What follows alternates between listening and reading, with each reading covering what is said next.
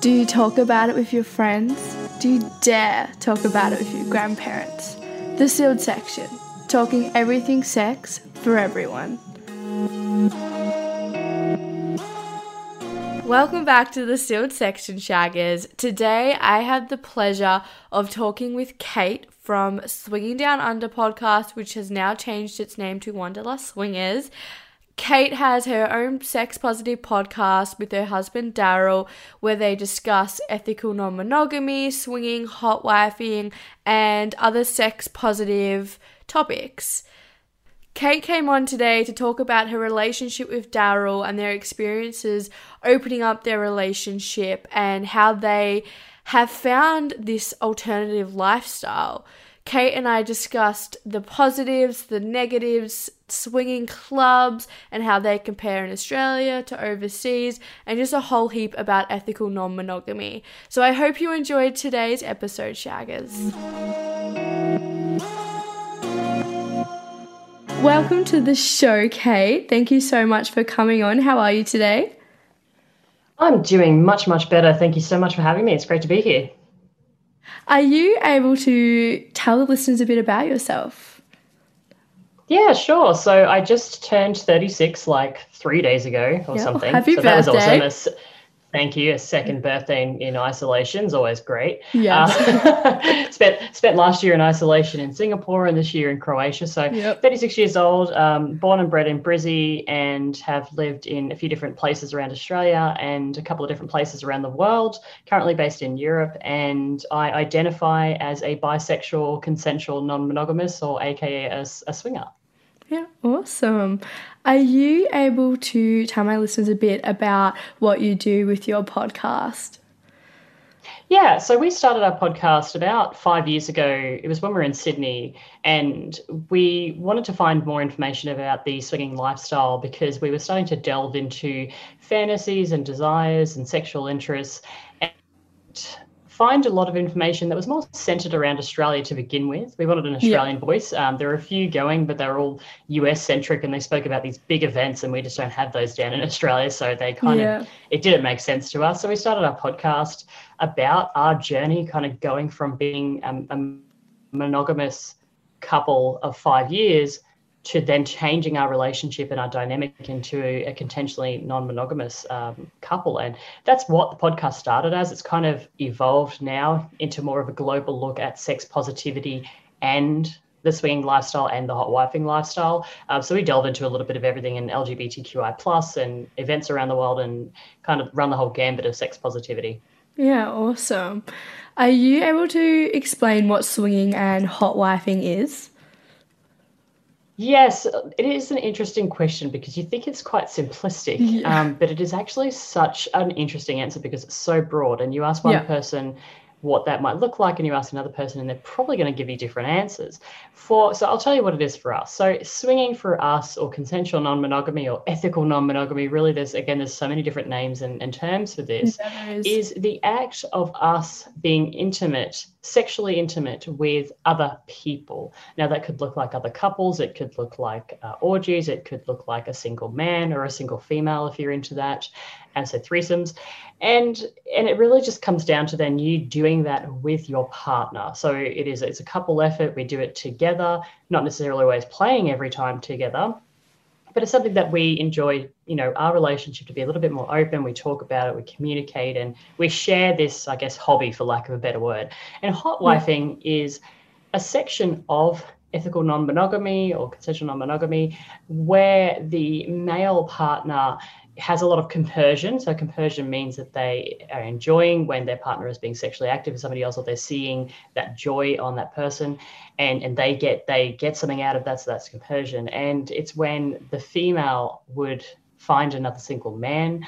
Or it could be a married man that has permission to play separately to again have sex with, and the other my my spouse could be involved in that. He might just sit at home and let want me to go out and enjoy myself and then come back and talk to him about it. He might be in the room. He might just be watching in the room. He might be in the room but he's playing with us as well. So it's a really broad spectrum as well but that's generally very loosely what hot wifing is. Yeah, awesome. I think that's something a lot of people wouldn't know what it means because I know myself before I came across your podcast, I'd never even heard of hot wifing.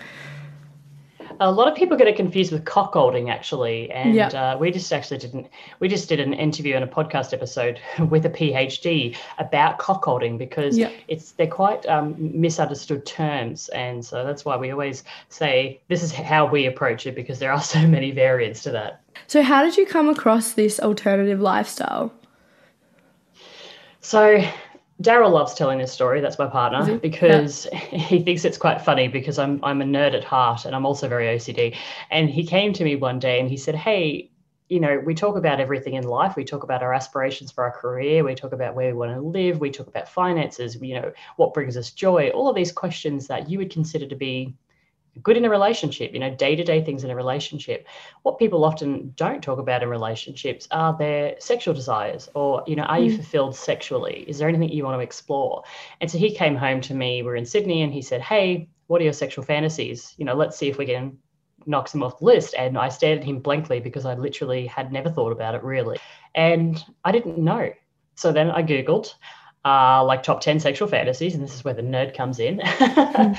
And started to explore this. Well, threesomes, threesomes is very high on the list, or orgies, or whatever, very high on the list. And then we started to look, well, what does that look like? And stumbled upon this idea of the swinging lifestyle, stumbled upon some clubs in Sydney and decided, spoke about it, talked about what would that look like, what turns us on, what doesn't, and then kind of went along and the rest is history.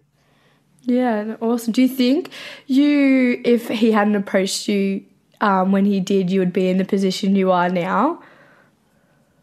Likely not, but that comes with a lot of things in life. Yeah. Where years and years ago, I remember he, I was in a job that I could have been doing better, and there was a promotion up for work, and I remember saying, "Geez, I, I wouldn't mind going for that, but I'm not good enough for that," or you know, lots of negativity. And he, you know, he was gently nudging me and and suggesting, "Look, you can get this," and I did, and that's what brought us overseas. I got a regional directorship. Um, so Probably not, but that's just because of my personality to just kind of sit back and kind of just let things, let life happen, as yeah. opposed to questioning, you know, what what more could you want out of life?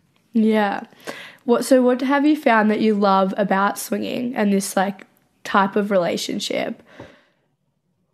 There's there's a lot of benefits to this, and, and many couples will tell you straight off the bat communication's one of them. So mm-hmm. I wouldn't want to delve too far into that. It definitely is, you know. so, so most couples, when they have little nitpicking or arguments, it's about things like finances, cleaning the house, who's doing what for the kids, like things that are, I would say, quite mundane. And and then you know they kind of roll up and they have big fights. And communication with these sorts of things, where if somebody is perhaps irritating you a little bit, or maybe they're getting too fat for their jeans, or whatever that looks like in your relationship, now all of a sudden these small trivial things, it's just very easy to communicate them so they don't turn into these nitpicking arguments. That, that's a real benefit.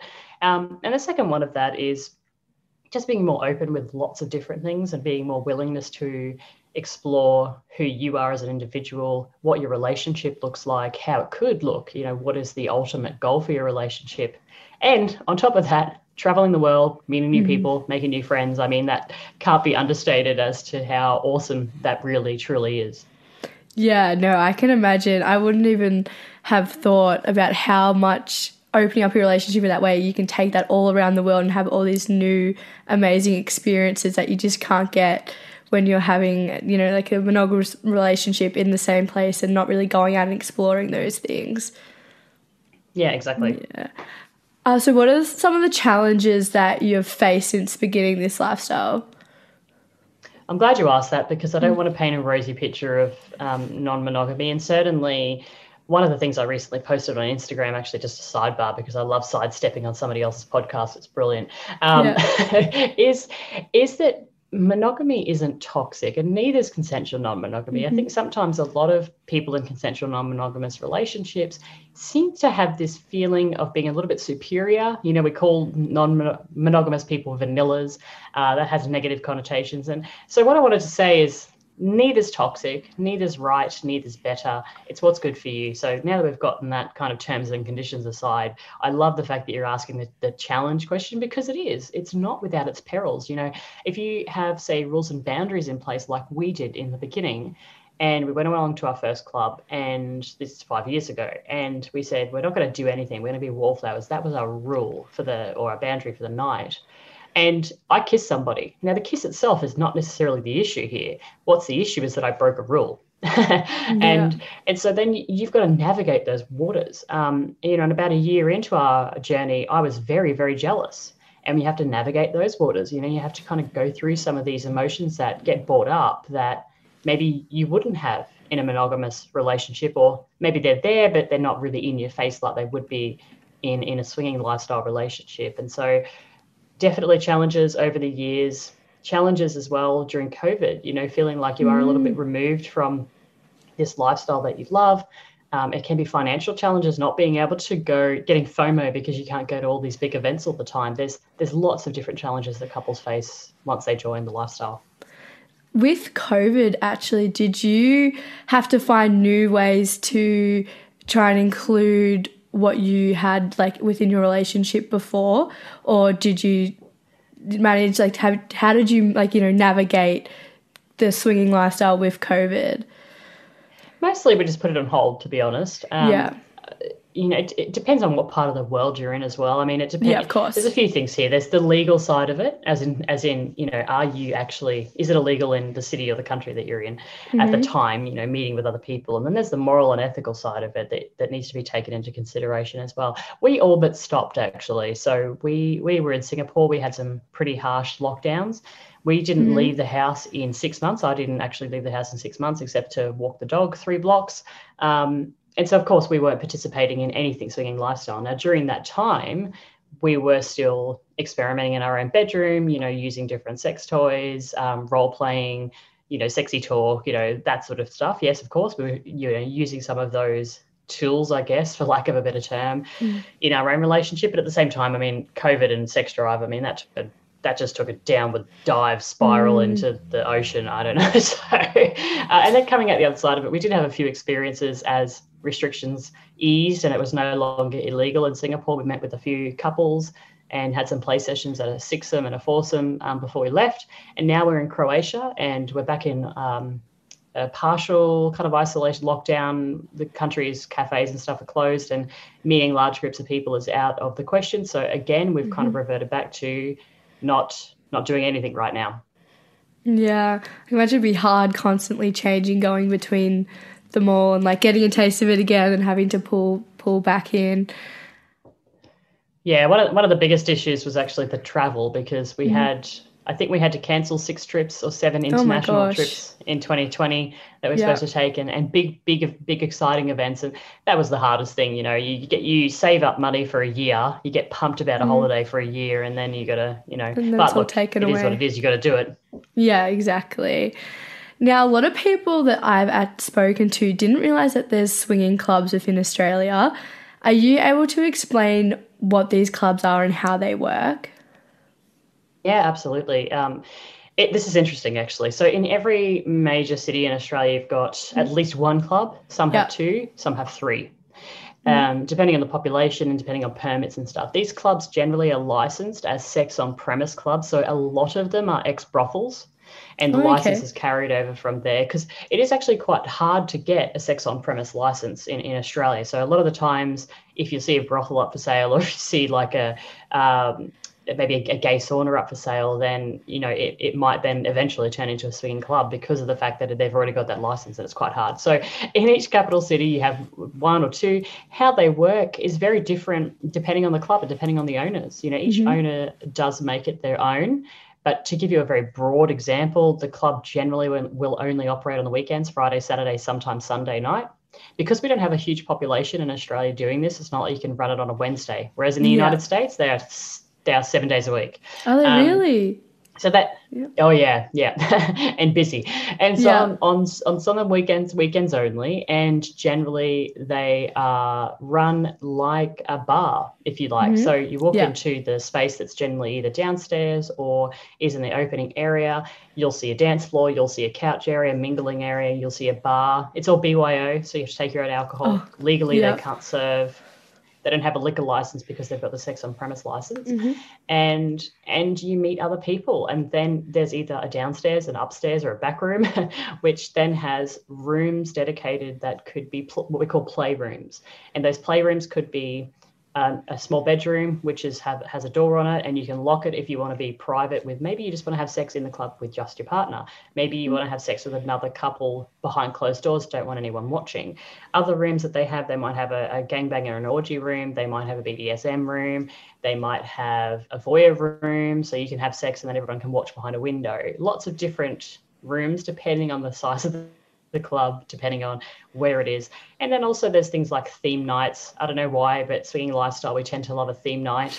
and uh, that can be things like glow night. It can be like animal print night. It can be leather and lace night, you know, a variety of different things. Yeah, it's awesome that there's so many different elements within like all the different clubs. So like it's constantly, you know, it'd be always new and exciting going in there. I was going to say the other thing too about the the common misconception about clubs, just in case your listeners haven't heard of these before, mm. is that you have to actually have sex. It's not the case. Oftentimes in Sydney, mm. when it was cold and we didn't have a heater in our house, we would go to the club and drink, meet people, and then go and sit in the hot tub because it was a hot tub and it was freezing yeah. outside in winter in Sydney. So you you can just go meet people, have a drink, test the waters, see if this is even interesting for you. If you're terrified, you know, and just walk away and you don't need to have sex. So that's a common misconception. Um, the other standout I will say, Australia versus the rest of the world, is it's expensive. Tickets mm-hmm. generally are about two hundred dollars for the night, wow. plus you've got to take yep. your own alcohol. Yeah. Um, in America, our friends think fifty dollars entry to a club is is expensive, um, which mm-hmm. is funny. But again, population wise, um, cost of rent and everything, and only being open on for two, if not three days, that's that's why the ticket prices are around about two hundred dollars a night. Yeah, no, that makes sense. I would never would have thought. I mean, it makes sense, but I just wouldn't have thought it would have been um that expensive, especially when you compare it to like other clubs. But then again, it's complete. It's a whole mm-hmm. niche. Um, have you found that it's been growing at all, like within Australia, like the non-monogamous like type lifestyle? It has. It has definitely. You know, five years ago when we joined a, a prominent dating site, a swingers dating site in Australia mm-hmm. versus now, you can definitely see the population is growing. There are more events happening now, so more event companies, more event organizers that are popping up all over the place around Australia to do events. And so that those two things combined just really tell you that it is it is growing in, in popularity. Yeah. Uh, it's also been more represented in, in mainstream media. You know, normal radio stations are picking up interviews with, I think Kyle and Jackie O about four years, three years ago did did an interview. It was like it, it was like on the midday, also the morning rush too. It was at about eight a.m. or seven a.m. and they did an interview about the lifestyle about swinging. And um, and I remember back then thinking, oh, this is this is interesting. It's hit mainstream media, so that's great. Mm. So it is it is growing. Absolutely, I would say. Yeah, that's awesome. What do you love most about attending events at clubs? Honestly, the chance to meet a lot of people in a short period mm. of time and the environment. It's just like going out on a Friday night yeah. to a club. You know, it's it's the thrill of going out. It's the thrill of actually before you even leave the house, getting dressed up, putting on a nice mm. outfit, putting on makeup, doing your hair, and then going out and meeting new people and chatting. And I mean, there's obviously the environment is a little bit pumped. It's a little bit more heightened. You know, there are you can probably hear people having sex in the next room or upstairs or whatever. Um, there is an element of people are kind of looking around to see like, hey, is there anyone in here that piques my interest? So it's it's just fun to go out and, and meet new people and have a few drinks. And if the night takes you you know to the bedroom then that's great and if it doesn't it's also great so it's just the ability to be truly who you are authentically out in feeling like you're in public, even though you are a little bit behind closed doors, mm-hmm. and and doing so with, without any shame or shade thrown on you. Yeah. Have you found your communication before, like doing a brief before going to these clubs over five years has changed? Because obviously, as you said, the first time you had rules set in place. Do you still have rules set in place every time you go, or has that uh, no. like changed? We no, we actually threw the rule book out after did that. You? So yeah. Um, yeah, we really did because we found that it it wasn't like I said, it wasn't necessarily that I'd done something like I'd kissed somebody because that's you know quite mundane. What it is is that I broke the rules. So what we decided was we were going to be much more fluid with our rules and boundaries. We do have you know hard and fast rules that will never be broken, like protection, for example. Mm-hmm. You know, mm-hmm. health health of ourselves and health of our partners are, is of the utmost to us, both physical and mental, and so that's definitely a rule that will never get thrown out. But fluid things like hey, do we want to play tonight or do we not want to play tonight? You know, if we walked in and said, we're not going to play tonight, but then we met this stellar couple and we had a great time, and then we were like, sorry, we're not playing tonight. So we decided to make it a little bit more fluid where we just communicate and we say, hey, this is what I'm thinking for the evening, or things change and adapt during the night. And is this good for you? Yes, no. And then we just kind of go from there. We just talk about it on the spot, basically. Yeah, no, that's good. I can imagine it'd be so hard to try and keep um, like you know rules in play for like that whole time. Obviously, ones like protection makes sense, but having hard and fast rules because things just change so quickly, especially when you're meeting different people. Yeah. Yeah. Yeah. Absolutely. How do these clubs in Australia compare to the ones that you've uh, gone to overseas? I could write a book about could this. You? Yeah. Um, yeah. It's actually so. A, a couple of years ago, I did I did a short blog about the places we've swung around the world, and now we changed our podcast originally we were called swinging down under and we've just changed it in the last month to wanderlust swingers. And the reason behind that is because we do visit all these different places around the world. The biggest differences that i could tell you right now from australian clubs to overseas clubs is the size definitely. Mm-hmm. you know on a busy night in australia you might get 40 couples maybe 50 couples. A busy night in other clubs, you're looking at 200, 300, 400 people easy. Um, and so that not only is the population bigger, but the floor plan, the floor space is bigger. A lot of them have two, some of them have two bars, two dance floors, you know, different rooms, all this really amazing themed rooms, you know, great great different areas that you can jump into that's a little bit different. And you know big toilets versus like you know our club in maybe different cities in australia where it's like one toilet and one dance floor and a small bar and maybe a pool table if you're lucky. And so that's the biggest thing it's the size and the, and the population. Um, the other thing i think is just the normality of it. In australia depending on the, the state that the state that you're in a lot of our clubs are in industrial zones because mm-hmm. of the fact that they operate until about two, three in the morning, because of the fact that it is sex on premise. If you, even if you think think to yourself now where, where all of our brothels are, they're generally in industrial zones, right? Because people yeah. are like, okay, put it over there with the steel manufacturing because we don't want these dirty, filthy people out in the open. Um, and it's very different overseas. You know, overseas the clubs are advertising on mainstream media. There's billboards about the clubs. They are legit. They're considered legitimate businesses where you know people want to be actively employed. There they're active on social media. They are they have a, a, banner on the the door of their business telling you what the business is. Whereas in australia it's a little bit more you know pushed to the side. Yeah. Um, so those are kind of some of the, the the biggest differences. The other thing too is the money spent on entertainment.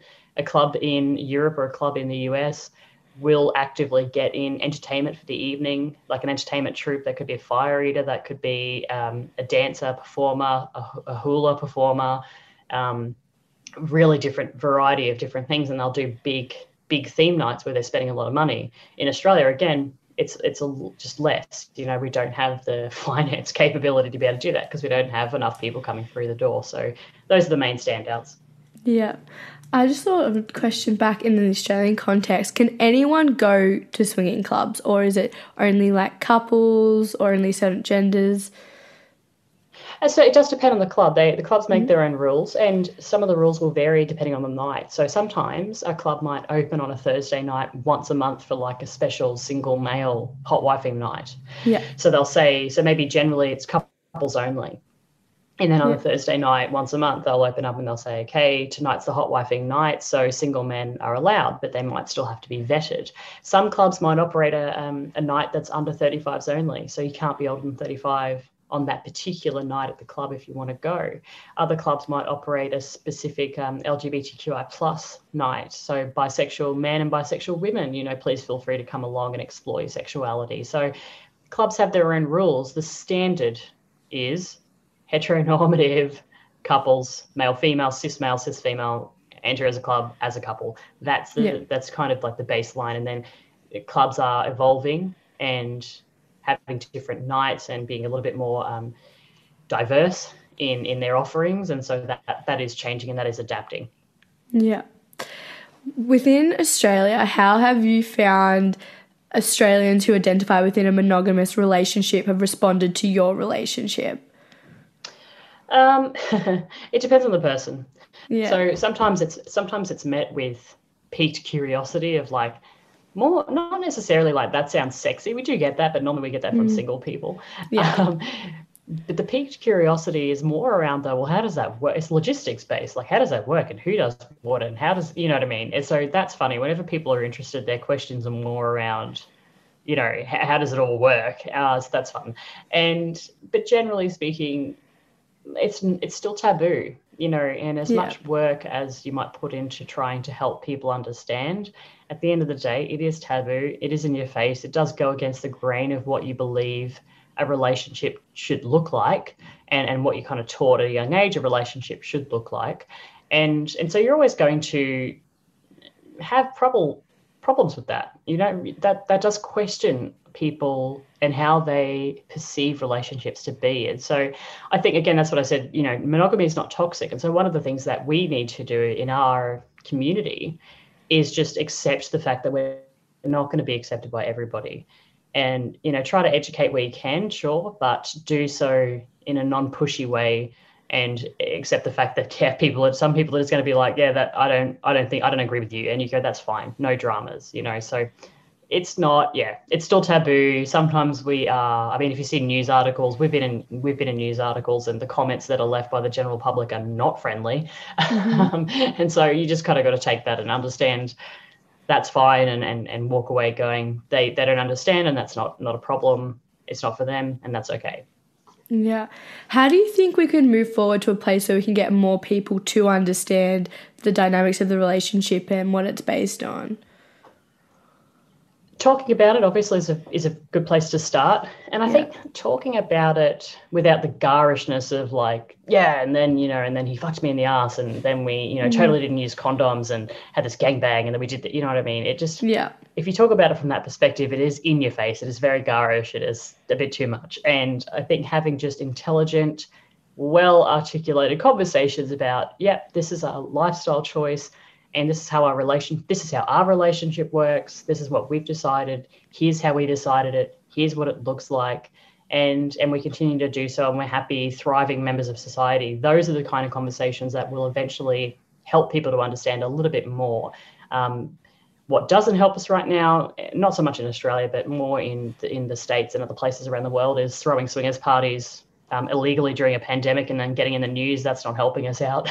Yeah, no, I can imagine. Understand, understand that, that you know that's uh, not, definitely not making people think we're acting responsibly. So Yeah. conversations, I think, are the biggest way.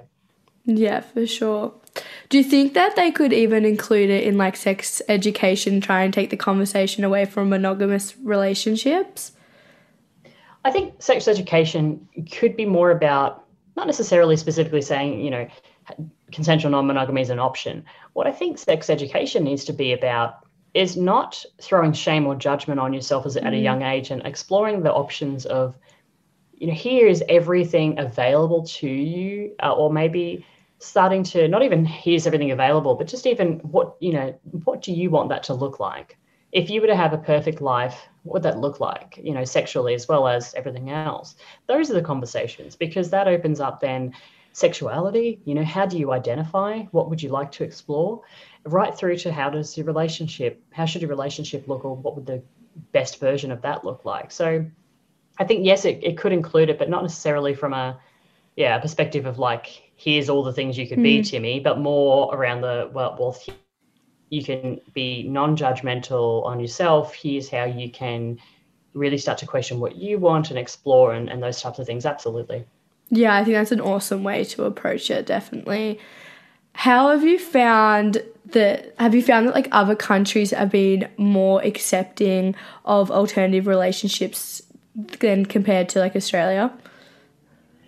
well i mean definitely europe but again you've got to think Yeah. australia's such a young country Yeah, it is, right so we're, we're a super young country i mean eh, europe I mean, I'll take Germany for example, because um, we're moving to Germany in six months' time. Oh, and awesome! If you s- sit there and look on the map and you just Google BDSM club in Germany, three or four in the city centre will come up, and again, they're advertised. They've got they've got the name on the outside of the building, on the outside of their door as to what they are, because it's more accepted. And it's just yeah, that's just something you do in your relationship or in the privacy of your own home. Fine. Um, so I think it is accepted overseas a little bit more, and I think that's just because of, of the the length of time. You know, Australia being quite a young country, we're getting there. We are getting there, but you don't see these open and out there parties that or events that happen around the world. You just don't see them in Australia, and things like, for example, a hotel takeover. Uh, there's a lot of swinging lifestyle hotel takeovers where you will buy buy out the entire hotel for for a weekend or five days and you hold a, a, swingers party there you know even approaching a hotel in australia right now and you might have mm. a, a, contract you might be a legitimate business you might have the finances to back that up but the hotel themselves are like no no you know we don't want to end up in the press so it's it's yeah very different overseas very accept more accepting and i just think that's an age and an exposure thing and australia yeah. will eventually get there but i don't think it's going to happen in the next 10 years yeah, no, I think it would definitely take take a lot of time. Um, have you learned anything about your own relationship from your experiences swinging?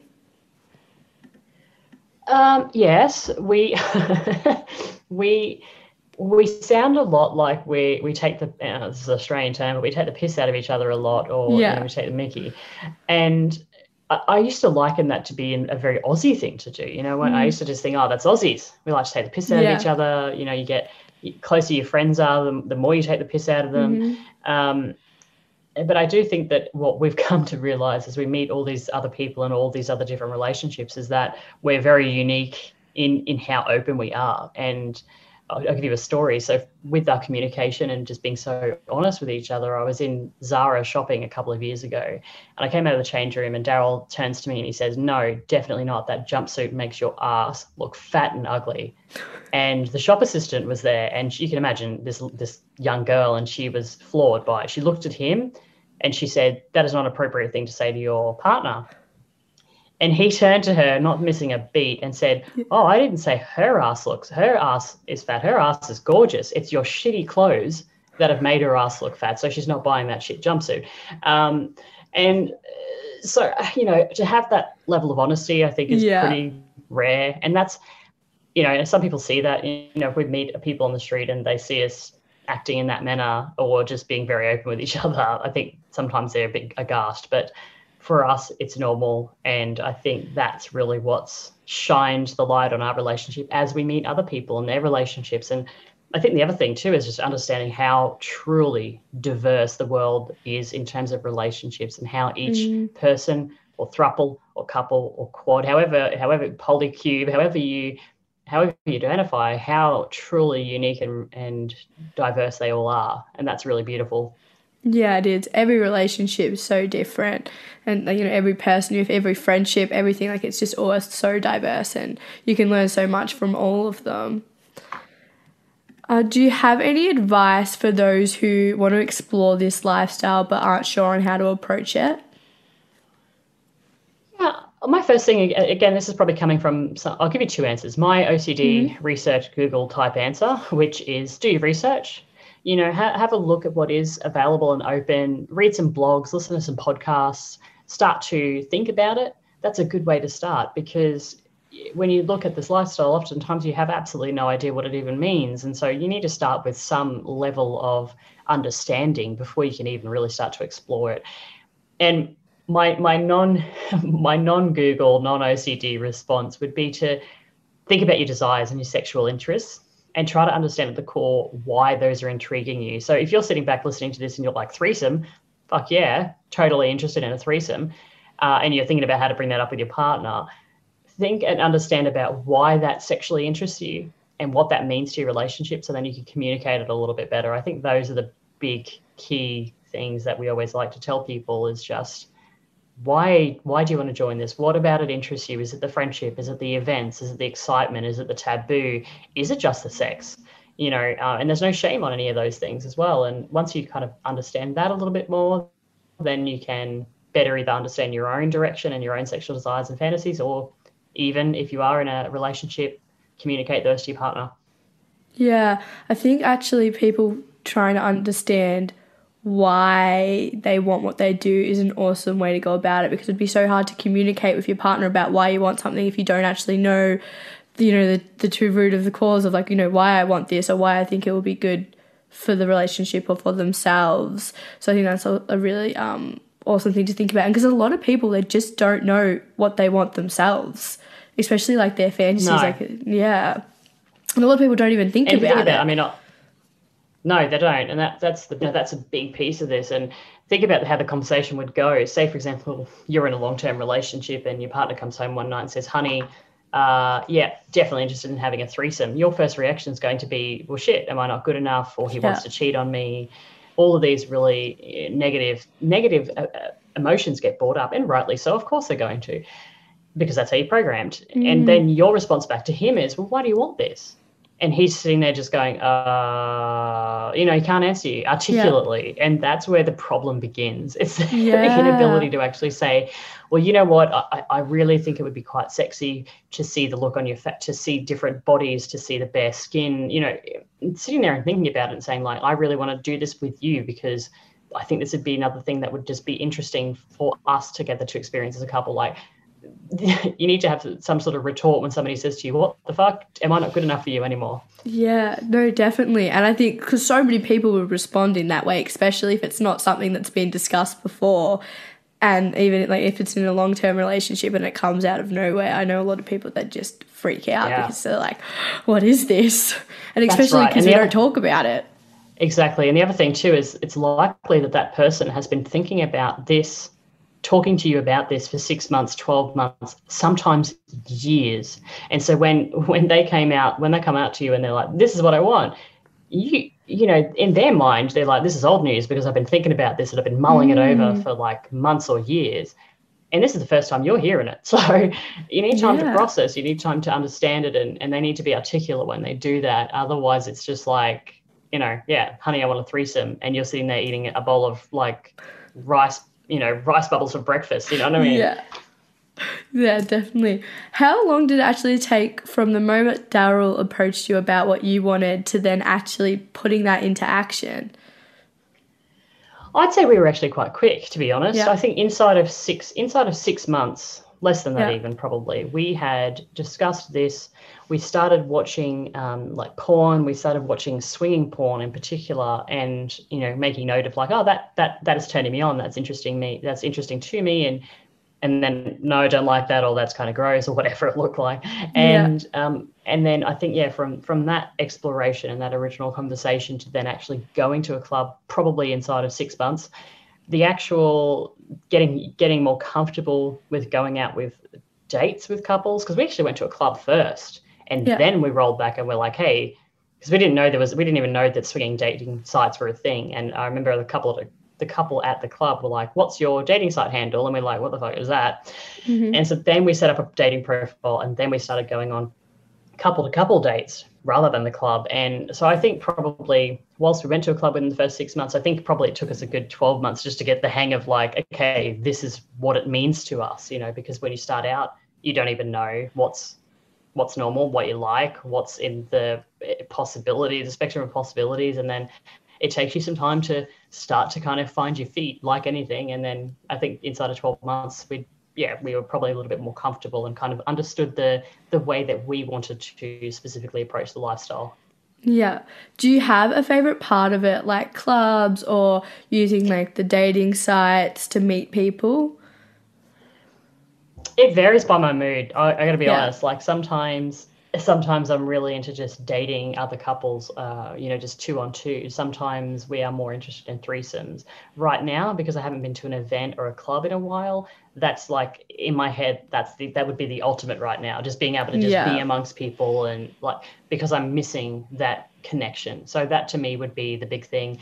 I'm fingers crossed. I'm supposed to be going to an event in May, if the world rights itself. So that's Yeah. that to me is like my next big thing, and being able to then just be amongst people for days on end. And I liken it to playing a video game where you go and spend some time with these other people that have like-minded hobby as you, you know, this alternative lifestyle, and you kind of power up your bar. You know, the more time you spend with these people, your, your power bar is getting filled up because you know you're you've got this energy that's that's being transferred amongst them and you can be your authentic self. And then as you mm. go back into you know your normal life for lack of a better word or perhaps away from those abilities to go to an event your power bar starts to deplete. And so it's right now i feel quite depleted and i'm ready to uh, get mm. back out there and party and meet people. Yeah. Do you have a favorite experience throughout this whole opening up your relationship? Um yeah, that's a tough one because mm. I mean we've we've been to swingers resorts in Mexico three times now. You know, like week long, all inclusive swinger resorts. um, yeah. You know, we've been to uh, New Orleans. There's a, a party that happens there. That's 2,600 sex positive people from all over the world. You know, coming together, and and that's quite unique and special. Um, so I think probably one of the experiences too was our wedding in Australia. More than half the people were in the lifestyle. More than half the guests yeah. were in the lifestyle, and so it's hard to narrow it down. I'm not. I'm not trying to be difficult here, but it's super yeah, hard to no. narrow it down to like yeah, one experience imagine. where you're like, that was the gold star experience because they are so awesome and so different. And um, you know, sometimes even just having a charcuterie, like a cheese and cheese and meat platter with our friends in in Melbourne and sitting down and having a bottle of champagne. We haven't seen them for six months, flying in to meet them. Like that is amazing. So it's hard to say. Sorry. I yeah, no, that no, that's fine. Especially when you've had so many different diverse experiences. Like I can only imagine how hard it would be to narrow it down. Uh, so sure. where can my listeners find you on like Instagram and different things? Yes. So if you head to our website, which is still swing, swingingdownunder.com, you'll find all of our links there to our podcast and to all of our social media accounts. You can Google Swinging Down Under, or if you mm-hmm. Google, mm-hmm. and I've done my job with SEO, if you Google Wanderlust Swingers, you should also be able to find us there. But swingingdownunder.com right now is going to take you to everywhere you need to go. Yeah, awesome. Was there anything else that you want to touch on? No, I think you've covered a lot of ground. I like the fact that you've covered both the, the positives and some of the some of the negatives uh, yeah. to this as well. And if you are out there listening, I think just think think about what you want out of life and try not to judge yourself. I think we, we carry mm. around a lot of burden and we judge ourselves, you know, frequently, everything from dress size to how much money we make. And sexuality is no different that, that we like to judge ourselves for that as well. So try to see if you can take those judgy goggles off for an afternoon and sit mm-hmm. down and think about what you want sexually and, and what pleases you. And hey, that could just be buying a new sex toy and exploring a different form of sex toy or orgasm in the bedroom on your own solo. Or it might mean looking at an alternative relationship. But just sit down and think about it and see what comes of it. Yeah, that's an awesome idea. I think everyone should do that. Thank you so much for coming on and talking about swinging and hot wifing and alternative relationships. No problems. Thank you so much for uh, sharing this with your listeners. I hope that everybody got something out of it. and mm. uh, I really appreciate, yeah, the continuing conversation is very important. So thank you for sharing that. Thank you again to Kate for taking the time to come onto the sealed section and discuss ethical non monogamy. It was such an awesome conversation.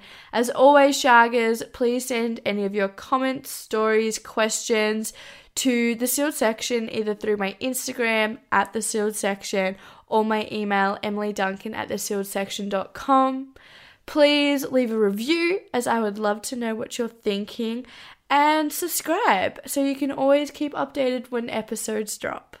Thanks, Shaggers, and I will see you next week.